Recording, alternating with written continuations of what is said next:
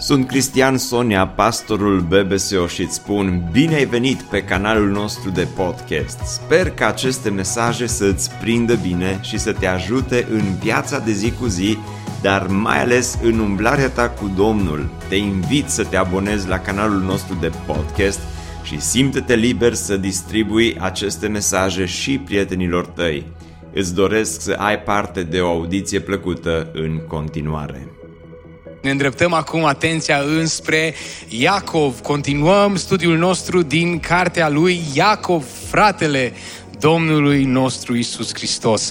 Și deschidem împreună la Iacov în capitolul 3. Deschideți, vă rog, împreună cu mine la Iacov în capitolul 3. Deschideți în Bibliile voastre, în telefoanele voastre, după ce ați deschis și ați încărcat capitolul, puneți pe airplane să nu cumva să primiți un mesaj care să vă distragă atenția de la Cuvântul lui Dumnezeu în dimineața aceasta, pentru că eu sunt sigur, așa cum Dumnezeu mi-a vorbit mie deja, sunt sigur că Dumnezeu va vorbi fiecăruia dintre noi. Amin. Amin. Să citim împreună Iacov, capitolul 3, rămânem așezați, dar citim cu atenție cuvântul lui Dumnezeu. Frații mei, să nu fiți mulți învățători, deoarece știți că vom primi o judecată mai aspră. Bun început.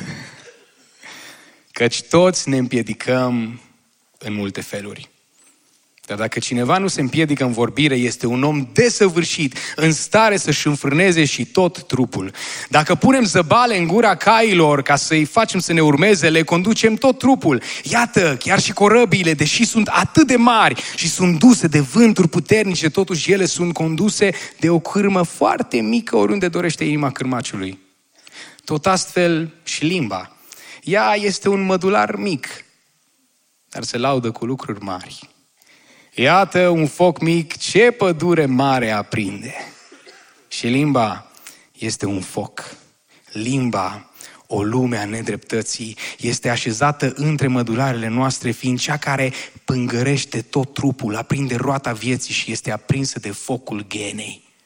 Căci orice fel de animale sărbatice, păsări, târătoare sau viețuitoare ale mării pot fi îmblânzite și au fost îmblânzite de neamul omenesc, dar nimeni nu poate îmblânzi limba unui om. Ea este un rău de neliniștit, plin de venin aducător de moarte. Cu ea îl binecuvântăm pe Domnul și Tatăl nostru și tot cu ea îi blestemăm pe oameni care sunt făcuți după asemănarea lui Dumnezeu. Din aceeași gură iese și binecuvântarea și blestemul frații mei, aceste lucruri n-ar trebui să fie așa. Țâșnește din aceeași gură a izvorului apă dulce și apă amară? Frații mei, poate un smochin să facă măsline sau o viță să facă smochine? Nici izvorul de apă sărată nu poate da apă dulce. Venim înaintea Ta, Doamne. Venim înaintea Ta ca înaintea acestei oglinde a cuvântului tău și nu vrem să ne ascundem. Nu vrem să ne așezăm dintr-o poziție în care să dăm bine. Nu vrem să găsim acel unghi unde nu se vede, ci din potrivă. Vrem să te lăsăm să ne vezi așa cum suntem. Știm că oricum o faci, dar vrem ca mintea noastră să conștientizeze oportunitatea pe care ne-o dai în dimineața asta, cuvântul tău să vină și să taie și să descopere și să ne transforme. Fă asta, Doamne. Doar Tu poți să o faci. Suntem atât de convinși de ceea ce am cântat, de prezența Duhului Tău cel Sfânt în mijlocul bisericii. E prezent Dumnezeu aici, de aceea te rugăm, Tatăl nostru bun, mai vină încă o dată și mai vorbește-ne și schimbă viața noastră de dragul gloriei lui Hristos, pentru că vrem să se vadă mai frumos Hristos în noi. Vrem să strălucească mai de plin Hristos în noi. Vrem să fim mai plini de Duhul lui Dumnezeu care ne-a fost dat. Lucrează în noi, Doamne, suntem la dispoziția Ta. Amin. Amin. Amin. Dați-mi voie să vă întreb. Vi s-a întâmplat vreodată să fiți într-o încăpere mai mică, poate într-o mașină, poate, poate într-o cameră mai mică, poate într-un lift, și să intre cineva care tocmai a fumat. nu zic că încă mai fumează, ci tocmai a fumat și intră în cameră împreună cu tine. Și ai văzut cum de fiecare dată când persoana aceea își deschide gura, umple camera cu mirosul acela de fum de țigară, fără să-și dorească să facă asta, fără să premediteze asta, fără să încerce să facă asta, expiră în atmosferă ceea ce tocmai a inhalat în plămânii săi. Și a umplut plămânii cu fumul țigării și acum aduce acea poluare în contextul în care te afli și devii și tu unul dintre acei fumători pasivi. Desigur, persoana care face asta nici măcar nu își dă seama de efectul pe care îl produce respirația lui. La fel se întâmplă și cu limba. Neîmblânzită, ajunge să polueze atmosfera în jurul nostru înecând oameni, prietenii, relații și chiar pe noi înșine. Vorbirea noastră ne trădează identitatea. Vorbirea noastră ne trădează identitatea, cine suntem cu adevărat.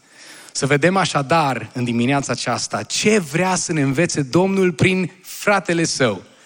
N-am vrut să zic fratele său vitreg. Parcă este, mai ales în limba română, este o conotație negativă a termenului ăsteia. Să vedem ce vrea să ne învețe Domnul prin fratele său pe jumătate, zic vorbitorii de limba engleză. Dar nu vreau să-i spun nici așa, că n-a rămas pe jumătate, ci a devenit, dacă uh, fizic, dacă în trup era doar pe jumătate frate al Domnului, a devenit spiritual pe de-a întregul frate al Domnului Isus Hristos. Să vedem ce vrea să ne învețe, deci Domnul, prin fratele său Iacov. Vă avertizez din start că Iacov nu e omul care să-și pună mănușile și să umble cu delicatețe cu noi. El vrea să dea la o parte a tot suficiența noastră, mulțumirea noastră de sine, ce afișăm la suprafață și îndrăznește să ne expună adevăratul eu, adevăratul cine suntem, pentru ca astfel să ajungem în disperare, să strigăm după ajutor, să implorăm mila și îndurarea Domnului pentru noi peste viața noastră. Să luăm verset cu verset textul acesta din Iacov, capitolul 3. Primul verset spune, cu, primul verset spune, frații mei, să nu fiți mulți învățători, deoarece știți că vom primi o judecată mai aspră. Ama, nu vreau să îl întristez pe fratele nostru Uh, Marcel, care coordonează lucrarea grupurilor mici aici în biserică. Numai bine ne apropiem de încheierea primului modul. Slavă Domnului pentru asta. Domnul să-l binecuvinteze pe Marcel. Nu vreau să-l întristez pentru că săptămâna asta chiar și-a sărbătorit ziua de naștere. Prin urmare, nu o să insist foarte mult asupra acestui verset, dar să fim cu toții atenți eu, în primul rând, voi în dimineața asta sunteți în siguranță, dar eu, în primul rând, trebuie să fiu extrem de atent datorită acestei expresii. Vom primi o judecată mai aspră. Cred că Iacov se referă aici la oamenii care uh, își asumau poziția aceasta de învățători în biserică, nu pentru că ar fi fost chemați de Dumnezeu la lucrarea aceasta, ci pentru că voiau să beneficieze de poziția pe care acest statut le oferea. Statut, poziție, imagine. Dar nu la asta au fost chemați. Avertismentul este, judecata ne va fi pe măsura cuvintelor pe care le rostim. Să mergem mai departe. Toți greșim în multe feluri, zice Iacov. Dacă cineva nu greșește în vorbire, este un om desăvârșit în stare să-și înfrâneze tot trupul. Toți greșim în multe feluri. Cât de vulnerabil începe Iacov. Cât de vulnerabil. Toți greșim în multe feluri.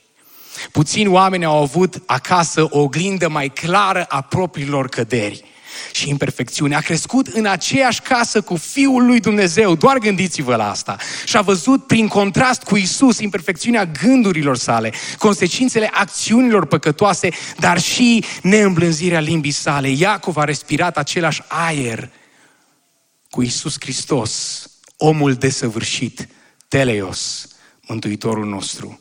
Așa că atunci când Iacov vorbește despre omul cu limba îmblânzită, Iacov știe ce spune.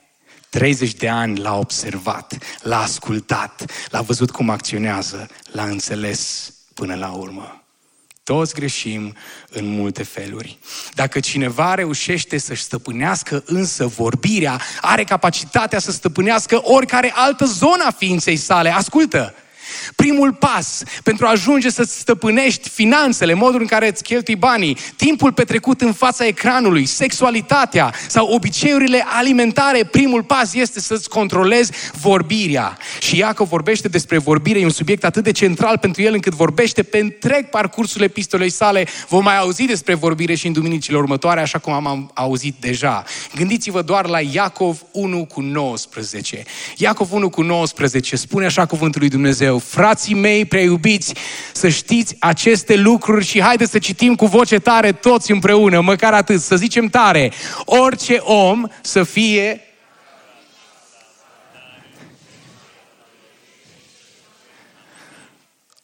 Dar noi, noi n-am aplicat-o bine. Asta cu încet la vorbire nu înseamnă că trebuie să ne fie rușine să rostim astfel de cuvinte în biserică. Hai că mai încercăm o dată și de data asta aplicăm și zicem cu curaj cuvântul lui Dumnezeu. Zicem orice om împreună. Orice om să fie grabnic la ascultare, încet la vorbire și încet la mânie. Amin! Amin! Nu știu voi, dar pentru mine anul acesta, epistola lui Iacov este atât de proaspătă. O citesc într-un mod reînnoit, într-un mod proaspăt, purtând ochelarii familiarității sale cu Isus. Eu când citesc versetul acesta nu pot să nu-mi imaginez că aceasta ar fi una dintre descrierile lui Iacov cu privire la fratele său. Dacă l-am rugat pe Iacov și am avea o conversație cu el și îmi spune, Iacov, am auzit despre Mântuitorul nostru uh, de la evangeliști. Am auzit de la oamenii care au umblat cu El, uh, am auzit de la oamenii care au umblat cu oamenii care au umblat cu El, dar am vrea să ne spui puțin de dinainte. Am vrea să ne povestești un pic de dinainte. Cum era Isus? Cred că Iacov ar putea să răspundă așa, așa, o, aș putea să vă spun multe lucruri despre El. Uite ceva ce mi-a rămas în minte. Atunci când stăteam de vorbă, uneori seara, cu întreaga familie, și tata, Iosif, ne spunea că economia merge prost, că taxele pe care le datorăm romanilor nu mai cresc și nu o să mai putem să le plătim, că n-am făcut bine, că se enerva, ca orice bărbat când începe să vorbească despre politică, se enerva și că taxele, că, că n-am făcut bine cu tare și cu tare lucru, că am dus masa ciobită din atelierul nostru de, timp, de tâmplărie Mobizaret, așa m-am gândit eu că s-a numit atelierul Mobizaret, Iosif Sons.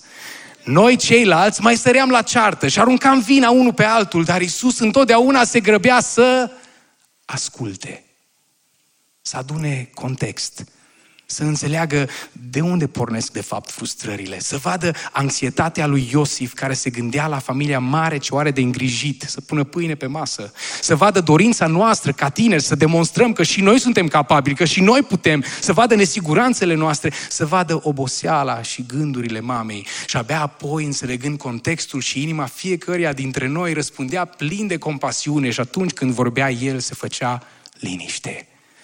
Se făcea liniște în sufragerie, dar se făcea liniște și în sufletul nostru, pentru că niciodată răspunsul lui nu era superficial, ci mereu era conștient și atent la noi. Unde noi ne simțeam atacați și ne înfuriam, el vedea nedesăvârșirile celor cu care vorbea și căuta să nu se lase tras într-un joc al mâniei, ci să aducă pace, perspectivă și un pic de optimism. Iacov l-a cunoscut pe omul desăvârșit, pe omul cu vorbirea îmblânzită. Și să vedem ce face mai departe. Versetele 3-4. Dacă punem zăbale în gura cailor ca să-i facem să ne asculte, le conducem tot trupul. Da? Ce mare, ce, ce mare breakthrough al istoriei, ce mare moment în care omul a îmblânzit calul și a ajuns să-l folosească în agricultură, dar mai mult de atât a ajuns să-l folosească în războaie, ce avantaj a oferit asta vechilor armate, ce lupte câștigate. Dacă punem zăbale în gura cailor, îi facem să ne asculte, le conducem tot trupul, un animal maestos, măreț și puternic, condus de ceva atât de mic. Chiar și corăbile, deși sunt atât de mari, sunt duse de vânturi puternice, cărora noi n-am putea să le facem față, dar ele sunt conduse de o cârmă foarte mică unde dorește inima cârmaciului. Iacov ne dă trei imagini, trei ilustrații. Cred că, uh, cred că unii dintre predicatorii supraintelectualiști a secolului nostru deja au făcut un mic AVC când au citit asta. Trei ilustrații într-un singur mesaj și una după alta. Două care ne fac să uh, visăm și să înțelegem mai bine cum ceva atât de mic poate să producă rezultate atât de grozave și al treilea, focul pădurilor dezastruoase. Primele două imagini ne dau speranță, cea de-a treia ne pregătește pe fiecare dintre noi pentru ceea ce sper să fim pregătiți cu toți în dimineața aceasta, analiza de sine. Imaginea aceasta a focului, a incendiului unei păduri pornit de la o scânteie sau de la o țigară aruncată aiurea sau de la un foc de tabără lăsat nesupravegheat, e o imagine cu care ne-am obișnuit în ultimii ani, așa e? Am tot văzut la știri despre ea, e vie în mintea, în imaginația, în gândirea noastră. Iacov începe spunând, vedeți cât de bine ar putea să fie, vorbind despre cai și despre corăbii. Ei, înainte să ne vindecăm, hai să vedem cât de rău poate să fie. Hai să vedem cum arde totul din cauza că noi oamenii, deși potrivit mandatului primit de la Dumnezeu în Geneza 1, am stăpânit și am îmblânzit animale, animale mari și animale mici, noi oamenii nu suntem capabili să ne stăpânim propria noastră limbă. Iacov 3, 5 și 6. Tot astfel și limba este o parte mică din trup, dar se laudă cu lucruri mari. Iată un foc mic ce pădure mare aprinde. Și limba este un foc. Limba, o lume a nedreptății, așezată între părțile trupului nostru, fiind cea care pângărește tot trupul, aprinde roata vieții și este aprinsă de focul ghenei. Să vedem acum, după ce l-am cunoscut pe omul cu limba îmblânzită, pe omul desăvârșit, să-l cunoaștem și pe celălalt om, pe omul cu limba neîmblânzită. Și câteva exemple de la Iacov, de vorbire toxică, în care s-ar putea să ne regăsim unii dintre noi. Se laudă versetul 5. Rostește nedreptăți, versetul 6, ba chiar ajunge ca în loc să îl ilustreze pe Dumnezeu, pentru că am fost creați după chipul lui Dumnezeu și ar trebui și prin vorbirea noastră să-L arătăm și să-L comunicăm pe Dumnezeu lumii în care trăim, ajunge să-L ilustreze pe diavolul. Devenim ca diavolul. Limba noastră se aprinde de același foc care arde în ghenă, în iad. Ați întâlnit oare oameni care dezlănțuie iadul atunci când își dau drumul la gură? Am fost oare noi dintre aceia care dezlănțuie iadul atunci când își dau drumul la gură? Semne că ai o limbă neîmblânzită din text. Lauda. Amintește-ți de Irod, în fapte 12 aflăm că a șezut pe scaunul împărătesc și vorbea norodului. Norodul a strigat, glas de Dumnezeu, nu de om. Îndată l-a lovit un înger al Domnului, pentru că nu dăduse slavă lui Dumnezeu și a murit mâncat de viermi. Vedem aici că mândria, vedem aici că neîmblânzirea limbii noastre se probează nu doar prin ceea ce spunem, ci pentru că nu dăduse și prin ceea ce nu spunem. Vor fi unii dintre noi care vor zice, ho, ho, am nimerit duminica perfectă. Eu oricum sunt mai introvert, nu prea îmi place să mă manifest pe mine însumi. Nu-i problema mea aici, noroc că l-am adus pe celălalt cu mine, că e pentru el duminica asta. Dar în realitate, în realitate, neîmblânzirea limbii Oare nu-i la fel de rău un cal care nu te scoate dintr-o situație uh, uh, rea, iminentă, într-o situație grea, pentru că nu este îmblânzit și refuză să pornească, sau un cal care se scuture și te aruncă de pe, din șa jos? Limba și nevorbirea pot fi la fel de neîmblânzite și păcătoase. Minciuna rostește nedreptăți, spune Iacov. Minciuna, amintește-ți de Petru, Amintește-ți de Petru, ă, nu ești cumva și tu unul dintre ucenicii omului acesteia? Nu sunt, niciodată nu l-am cunoscut, zice Petru. Nu e nici prima, nici ultima greșeală a lui Petru, nici măcar dintre cele înregistrate pe paginile Scripturii. Sper că pe unii am provocat cu ideea asta. Nu e nici prima, nici ultima greșeală lui Petru, nici măcar dintre cele înregistrate în Biblie. Totuși, pentru această greșeală, pentru a-l asigura de iertarea și restaurarea sa, Iisus a fost nevoit să-și rezerve o plimbare nu de dragul presei, o plimbare în grădină, ci de dragul inimii, o plimbare pe malul mării, unde să-l asigure de iertare, de răscumpărare, de restaurare.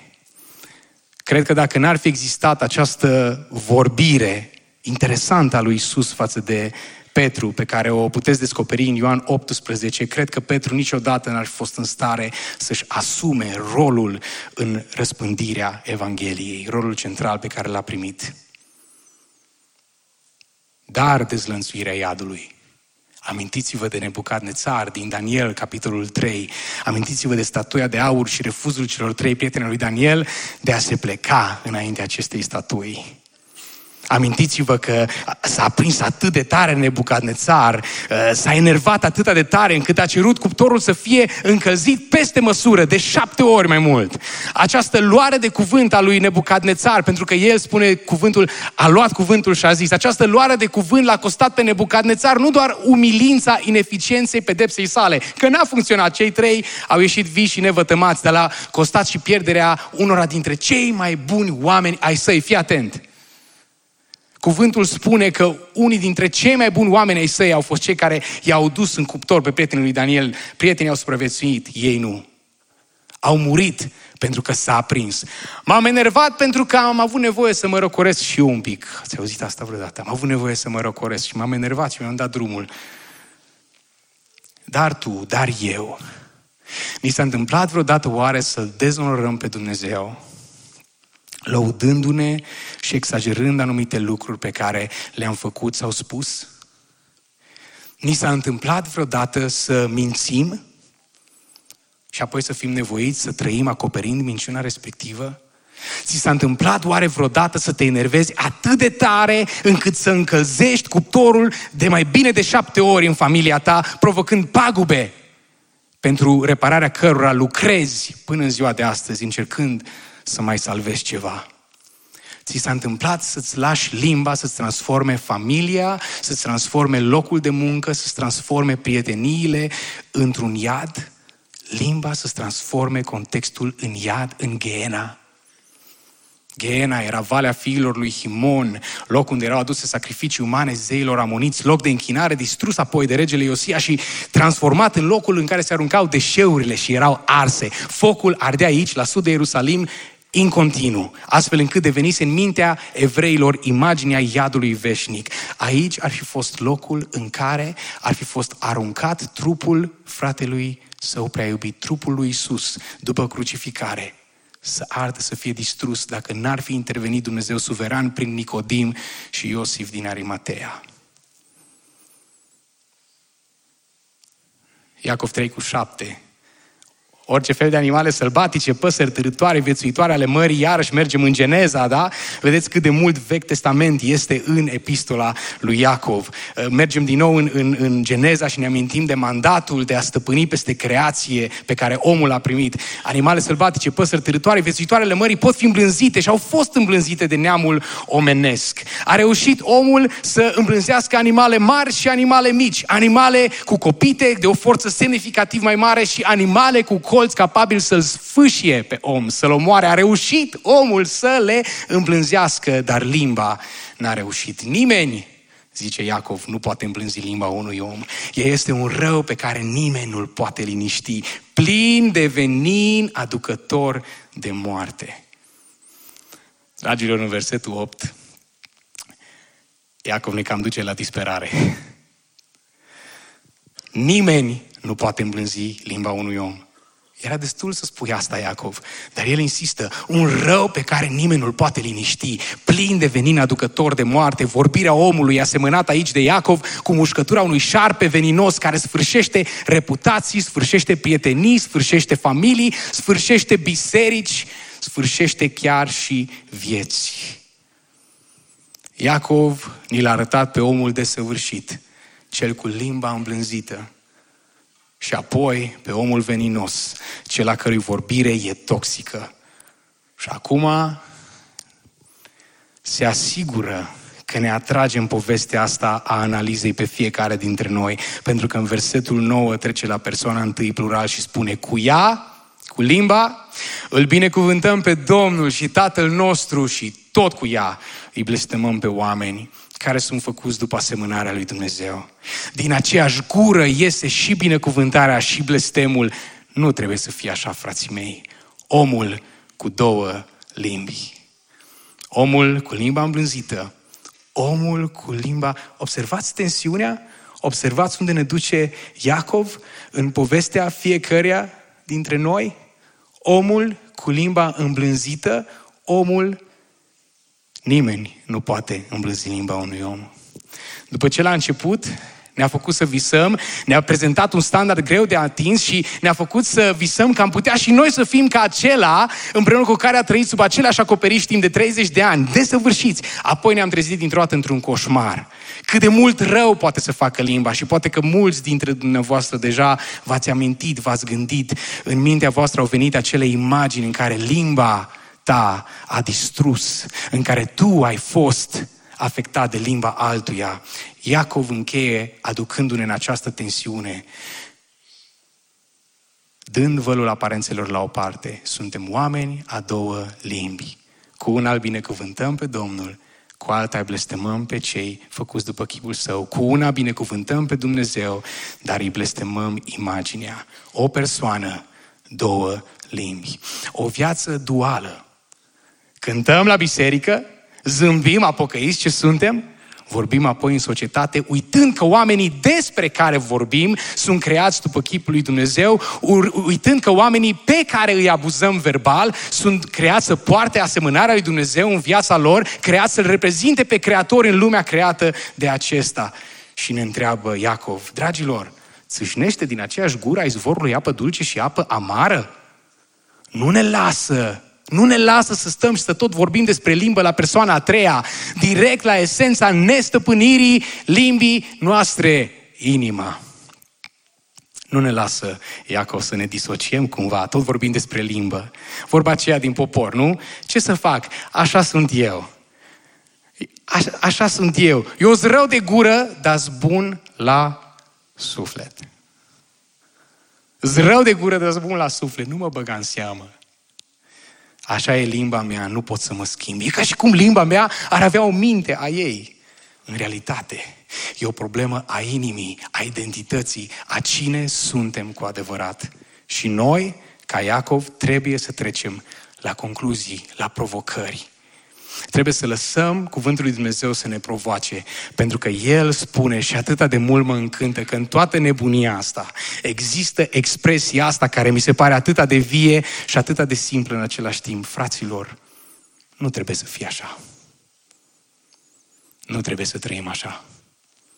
Nu trebuie să fim așa. Așa că prima provocare ce o am pentru tine în această dimineață tocmai din cuvintele acestea, este pocăiește-te. Pocăiește-te de vorbirea nepotrivită, nezititoare și murdară. Refuză să mai fie acel creștin, creștin schizofrenic care cu aceeași limbă îl binecuvintează pe Domnul și bleastămă creația lui. Trebuie să ieșim din această poveste, dar încercarea noastră de unii singuri este zadarnică. Nimeni, spune Iacov, nu poate îmblânzi limba, desigur nimeni cu excepția lui Hristos. Avem nevoie de Hristos mai întâi ca mântuitor și abia apoi ca exemplu. Atenție, biserică, avem nevoie de Hristos mai întâi ca mântuitor și abia apoi ca exemplu. Știți de ce spun asta? Pentru că, hai să fim sinceri, Iacov însuși l-a avut exemplu pe Iisus Hristos și a trăit copilăria observând cum Iisus era ascultător în toate. Cum ar fi să ai un astfel de frățior care nu greșește niciodată? Și a trăit adolescența cu tentațiile ei, văzând că Isus nu cedează nici când, nici uneia. Apoi și-a trăit tinerețea greșind și spunând Iacov lucruri pe care mai apoi le-a regretat, dar n-a auzit niciodată din gura fratelui său ceva păcătos. Și toate acestea n-au fost suficiente. Citește Evanghelia lui Ioan, dacă vrei să te convingi de asta. Toate acestea n-au fost suficiente. Evangheliile îl găsesc pe Iacov vorbind ce nu trebuie. A fost nevoie de 1 Corinteni 15 cu 7. A fost nevoie ca după înviere Isus să-i se arate și lui Iacov. Lui Iacov. Pentru ca să-l asigure de iertarea sa și să-l asigure că el nu era doar omul perfect cu care a fost comparat probabil toată copilăria sa, ci era sfântul necreat, întrupat în familia lor. Era sfântul necreat, întrupat în familia lor, înainte de a putea să-L urmeze ca exemplu, Iacov a avut nevoie de Isus ca mântuitor. Ai încercat de multe ori? Te-ai săturat să încerci? Ai venit la biserică tocmai pentru că ai încercat să te îmbunătățești pe tine și să treci de iadul pe care îl creezi cu limba ta și ai încercat prin puterile tale să te răscumperi și n-ai reușit, stai liniștit, nu ești primul. Suntem mulți aici care am încercat asta. Avem nevoie de atitudinea pe care am încercat să o transmitem atunci când am scris cântecul Pilda. Doamne, stau înaintea Ta, așa cum sunt, dezgustat de viața mea în zadar. Mă întorc din rătăcirea mea să mă speli, Iisus, în al Tău har. Amin. De aceea, prima provocare pentru fiecare dintre noi este crede Evanghelia. Pocăiește-te de păcatele tale și primește-L pe Hristos ca mântuitor al vieții tale. Fără El, degeaba. Am, am observat, să știți, am observat. Încă un lucru pe care cultura uh, din ziua de astăzi, uh, psihologii de reelsuri uh, îl aduc înaintea noastră. Povestea asta a, povestea asta a, oh, Iisus, e ok, foarte tare, foarte tare. Ne uităm la El și trebuie să urmăm să, să facem cum a făcut El. Știi ce ne învață Iacov? E imposibil. Iacov ne zice, stați liniștiți că eu am văzut mai multe lucruri. Credeți-mă, e imposibil. Avem nevoie mai întâi de El să ne schimbe inima, să schimbe ceva profund în inima noastră. Al doilea lucru, dragul meu, ia câteva decizii sfinte în lumina cuvântului lui Dumnezeu. Ia câteva decizii în lumina cuvântului și nu o fă doar astăzi. Eu o să-ți dau câteva exemple. E greu să implementezi o întreagă listă uh, începând de astăzi. Fă-o în fiecare zi, măcar fă-o în fiecare duminică. Ia câteva decizii. Jonathan Edwards în secolul al XVIII-lea hotăra următoarele lucruri și dacă veți citi toate rezoluțiile lui, veți vedea că se întinde o perioadă mai lungă de timp. El a spus așa cu privire la vorbire, sunt hotărât zice, să nu spun niciodată ceva împotriva cuiva decât dacă este în perfect acord cu cea mai înaltă onoare creștină și dragoste pentru omenire, în acord cu cea mai adâncă smerenie și cu simțământul propriilor mele greșeli și eșecuri. O, cum uităm noi despre asta. Când întâlnim pe cineva care dă cu pățumbaltă, prima noastră tendință este să îl călcăm pe cap. De ce? Pentru că uităm. Uităm că și noi suntem un produs al Harului. Uităm de dragoste, uităm de, de blândețe, uităm Uităm să vorbim ca să ridicăm, nu ca să ne răcorim. Sunt hotărât, spune Edwards, că atunci când relatez povestiri, să nu spun niciodată altceva decât adevărul simplu și curat, fără exagerări. Amin? Sunt hotărât să fie o măsură de bunăvoință în tot ceea ce spun, zice el pe 17 august 1723. Ia decizii astăzi. Al treilea rând, ține-te de Hristos, chiar dacă mai aluneci. Dragilor, întoarcerea la Hristos nu este tot una cu desăvârșirea, cu glorificarea. Ne-o dorim din toată inima. Când ne întoarcem la Hristos, e primul pas în umblarea noastră cu Domnul și începe procesul de sfințire. Slavă Domnului pentru asta! Deși nu suntem deodată perfecți, unul din semnele transformării este însăși pășirea noastră în acest proces sfânt lăsat de Dumnezeu în lumea aceasta. Îmi amintesc cum în urmă cu vreo 16 ani, inima mea începea să-L găsească pe Domnul. Și una dintre nedesăvârșirile cu care veneam la cruce era limbajul pe care îl foloseam la liceu. Ce nu facem noi, adolescenții, din dorința de a fi acceptați în grupul șmecher al clasei? Sau ce nu zicem? Vorbeam urât de tot.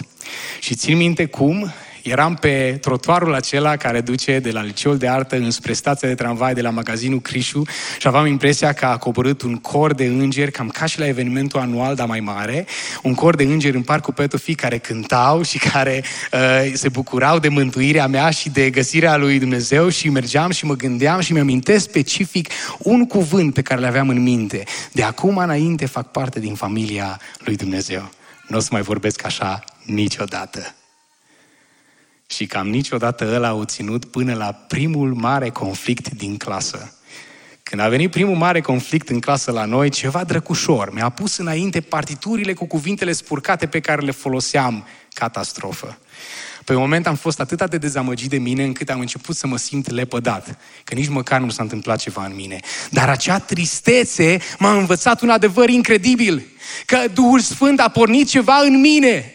A pornit ceva care taie, ceva care atunci când păcătuiesc mă jenează, mă taie, mă face să mă simt nesigur, mă face să simt durere, mă face să mă simt trist. Duhul Sfânt mi-a reactivat conștiința care mă rănește în dragoste, care mă întristează ca să am drive-ul necesar să vreau schimbarea și dragilor, vă spun în aplaudând harul Domnului și slăvindu-L pe Dumnezeu că schimbarea până la urmă a venit. Sunt departe de desăvârșire, dar uitându-mă la viața mea, astăzi dau laudă lui Dumnezeu pentru că văd un progres. Fiecare dintre noi suntem chemați să ne cântăm strofa în cântecul răscumpărării. Să ne cântăm strofa în cântecul răscumpărării. Noi cu toții eram acolo jos, robe ai păcatului. Nici măcar nu știam că sunt note sus pe portativ. Eram sub Trăiam în păcat și nu puteam să nu facem păcatul pentru că eram din fire copii ai mâniei. Trăiam acolo suportativ, dar într-o zi a venit Hristos și ne-a răscumpărat. A intrat în piața de sclavi, a venit și a spus, e al meu și diavolul i-a spus, nu e al tău, e al meu. Prin neîmblânzirea limbii lui, printre alte păcate, el s-a dat pe sine, mie e al meu. Iisus a spus, plătesc eu. Plătești tu, tu știi care e plata? Plata e moartea. Da, plătesc eu. El, ființa cea infinit mai valoroasă decât noi, a plătit prețul păcatelor, păcatelor noastre într-o singură zi. Și apoi noi am venit la Hristos și am început să urcăm. Și la început, Îngerii cântau în parc și totul era bine și ni se părea că totul e perfect. Eram acolo până la prima cădere. Și când a venit prima cădere, ne-am simțit lepădați. Dar apoi am înțeles că nu trebuie să ne oprim acolo. Ne ridicăm, ne cerem iertare și mergem mai departe. Și apoi a mai venit o cădere. Și apoi a mai venit alta. Dar încet, încet, pe măsură ce am început să ne umplem mintea cu cuvintele cuvântului lui Dumnezeu, pe măsură ce am început să lăsăm limba noastră să rostească rugăciunile sfinte înaintea lui Dumnezeu, pe măsură ce am început să dezvoltăm relații frumoase și prietenii cu oameni cu care rosteam cuvintele lui Dumnezeu, ceva în noi s-a transformat. Și am început să devenim mai bine. Și apoi căderile au fost tot mai mici. Și apoi progresul a fost tot mai mare. Și apoi, într-o zi, într-o zi, moartea, dușmanul care îngenunchează orice om în lumea aceasta, oricât de măreț ar fi fost el, moartea nu ne mai îngenunchează, ci ne asigură momentul în care suntem transformați pe deplin. În acel moment, dragilor, suntem desăvârșiți. În acel moment se va termina cu păcatul, se va termina cu ispita, se va termina cu neîmblânzirea limbii noastre. Așa că nu abandona. Va veni ziua, dragul meu, va veni ziua în care vei auzi cuvinte, vei auzi limba Domnului Isus Hristos rostindu-ți bine, rob bun și credincios. Și în ziua aceea păcatul nu va mai avea nicio treabă cu tine. Până atunci nu abandona, ci stai în cuvânt, stai în rugăciune și continuă cu Domnul. Continuă să-ți hrănești sursa da, zice, zice Iacov, fiți împlinitori, nu doar ascultători, dar noi suntem în primul rând ascultători, întreb. Cum poți să împlinești ceea ce nu asculți? Iubește cuvântul, lasă să-ți transforme sursa ta de hrană spirituală. Cuvântul este cravașa pe care o folosește Dumnezeu pentru îmblânzirea noastră uneori, dar și sursa de hrană spirituală. Roagă-te, folosește-ți mai mult limba ca să-L binecuvintezi pe Domnul, nu ca să blestem creația Lui. Folosește-ți limba să binecuvintezi pe Domnul. Nu ignora puterea rugăciunii, a închinării. Vei rodi ceea ce ești. Cuvintele tale trebuie să pornească din sursă. Hai să ne amintim de Efeseni 5 cu 19. Vorbiți între voi cu ziceți, cu psalmi, cu cântări de laudă și cântări duhovnicești. Cum ar fi să zicem că asta înseamnă că de acum înainte, când ne întâlnim pe stradă, o să zicem, o, ferice de omul care nu se duce la sfatul celor răi, care nu se așează pe calea celor păcătoși și nu se așează pe scaunul celor bajocoritori. Sperăm că măcar asta se potrivească. Și apoi celălalt să răspundă cu cântări de laudă. O, atunci îți cânt, măreț stăpânitor, ce mare ești, ce mare ești. Iar tu îi răspunzi înapoi cu cântări duhovnicești. Ce am pus aici? Glorii pământești, vaste împărății, ca trupul meu de lut se vor risipi. Cât de ciudat ar fi să comunicăm așa, nu? Cum ar fi să interpretăm asta un pic diferit? Vă propun o altă interpretare. Închinarea noastră și vorbirea noastră trebuie să izvorească din același izvor, cuvântul lui Dumnezeu închinarea noastră și vorbirea noastră în fiecare zi trebuie să izvorască din același izvor din care trebuie să bem zilnic cuvântul lui Dumnezeu. Înseamnă că nu avem voie, dragilor, să inventăm un personaj la biserică și să fim altcineva acasă, pe stradă sau la lucru sau la școală. Înseamnă că ale noastre conversații trebuie să rămână în limitele și în spiritul Scripturii. Off și online. Între vorbirile cărnii și în vorbirea digitală. Vorbirea noastră trebuie să rămână izvorâtă din același izvor. Isaia, evanghelistul Vechiului Testament, îl vede pe Isus chiar înaintea lui Iacov. Îl vede profetic și notează cuvintele lui în Isaia 50. Vă rog, uite, astăzi, poate diseară, înainte de culcare, citiți așa cu inima plină de dragoste Isaia 50. Doar ca să-L cunoașteți pe Hristos într-un mod proaspăt. Sunt cuvintele Domnului. Iată ce spune Domnul. Stăpânul Domn mi-a dăruit o limbă iscusită ca să știu să sprijin cu vorba pe cel obosit. Și dacă numai atâta ne asumăm din dimineața asta, vreau să fiu ca Domnul. Dar observi acolo, stăpânul Domn mi-a dăruit. Nu m-am strofocat eu să o formez. Eu mi-am făcut doar partea. Am stat în cuvânt, m-am rugat, am avut părtășie cu oamenii lui Dumnezeu. Stăpânul Domn apoi mi-a dăruit. Aș vrea să o propun să facem câteva lucruri în dimineața asta, acum la final. Voi lăsa imediat câteva momente de rugăciune personală. Și aș vrea să te provoc să te gândești și să te decizi în rugăciune să renunți la neîmblânzirile limbii tale. Poate, poate nu știi exact care sunt. Citind Iacov am notat câteva. Câteva potențial decizii. Iată-le. Decid azi să renunț la graba cu care mă arunc în conversații nenecesare sau toxice Decid azi să încetez să mai zic tot ce îmi trece prin cap. Voi prefera mai întâi să ascult, să învăț și să vorbesc doar când sunt convins că e potrivit să o fac. Doamne ajută! Decid azi să nu mai tac în a încuraja, în a îndrepta cu blândețe, în a verbaliza dragostea față de oamenii care trebuie să știe că iubesc și apreciez. Decid azi să renunț la bârfele cu colegii sau prietenii din biserică sau de la locul de muncă, ce denigrează oameni creați după chipul și asemănarea lui Dumnezeu. Decid azi să mă las de minciună, să citesc și să iubesc adevărul cuvântului, care mai apoi să-mi transforme mintea și inima. Amin. Ne bucurăm mult că ai ascultat acest podcast și dacă ți-a fost de folos, scrie-ne un scurt mesaj la adresa aminarondbbso.ro aminarondbbso.ro Ne-am bucurat mult să te putem cunoaște, să știm cine ești și de unde ești. Dacă dorești să afli mai multe informații despre BBSO, despre cine suntem, care este viziunea noastră, intră pe site-ul bbso.ro. Îți mulțumesc că ești alături de noi și că ne ajuți să ducem viziunea mai departe. Așteptăm să ne reauzim cu bine la următorul podcast.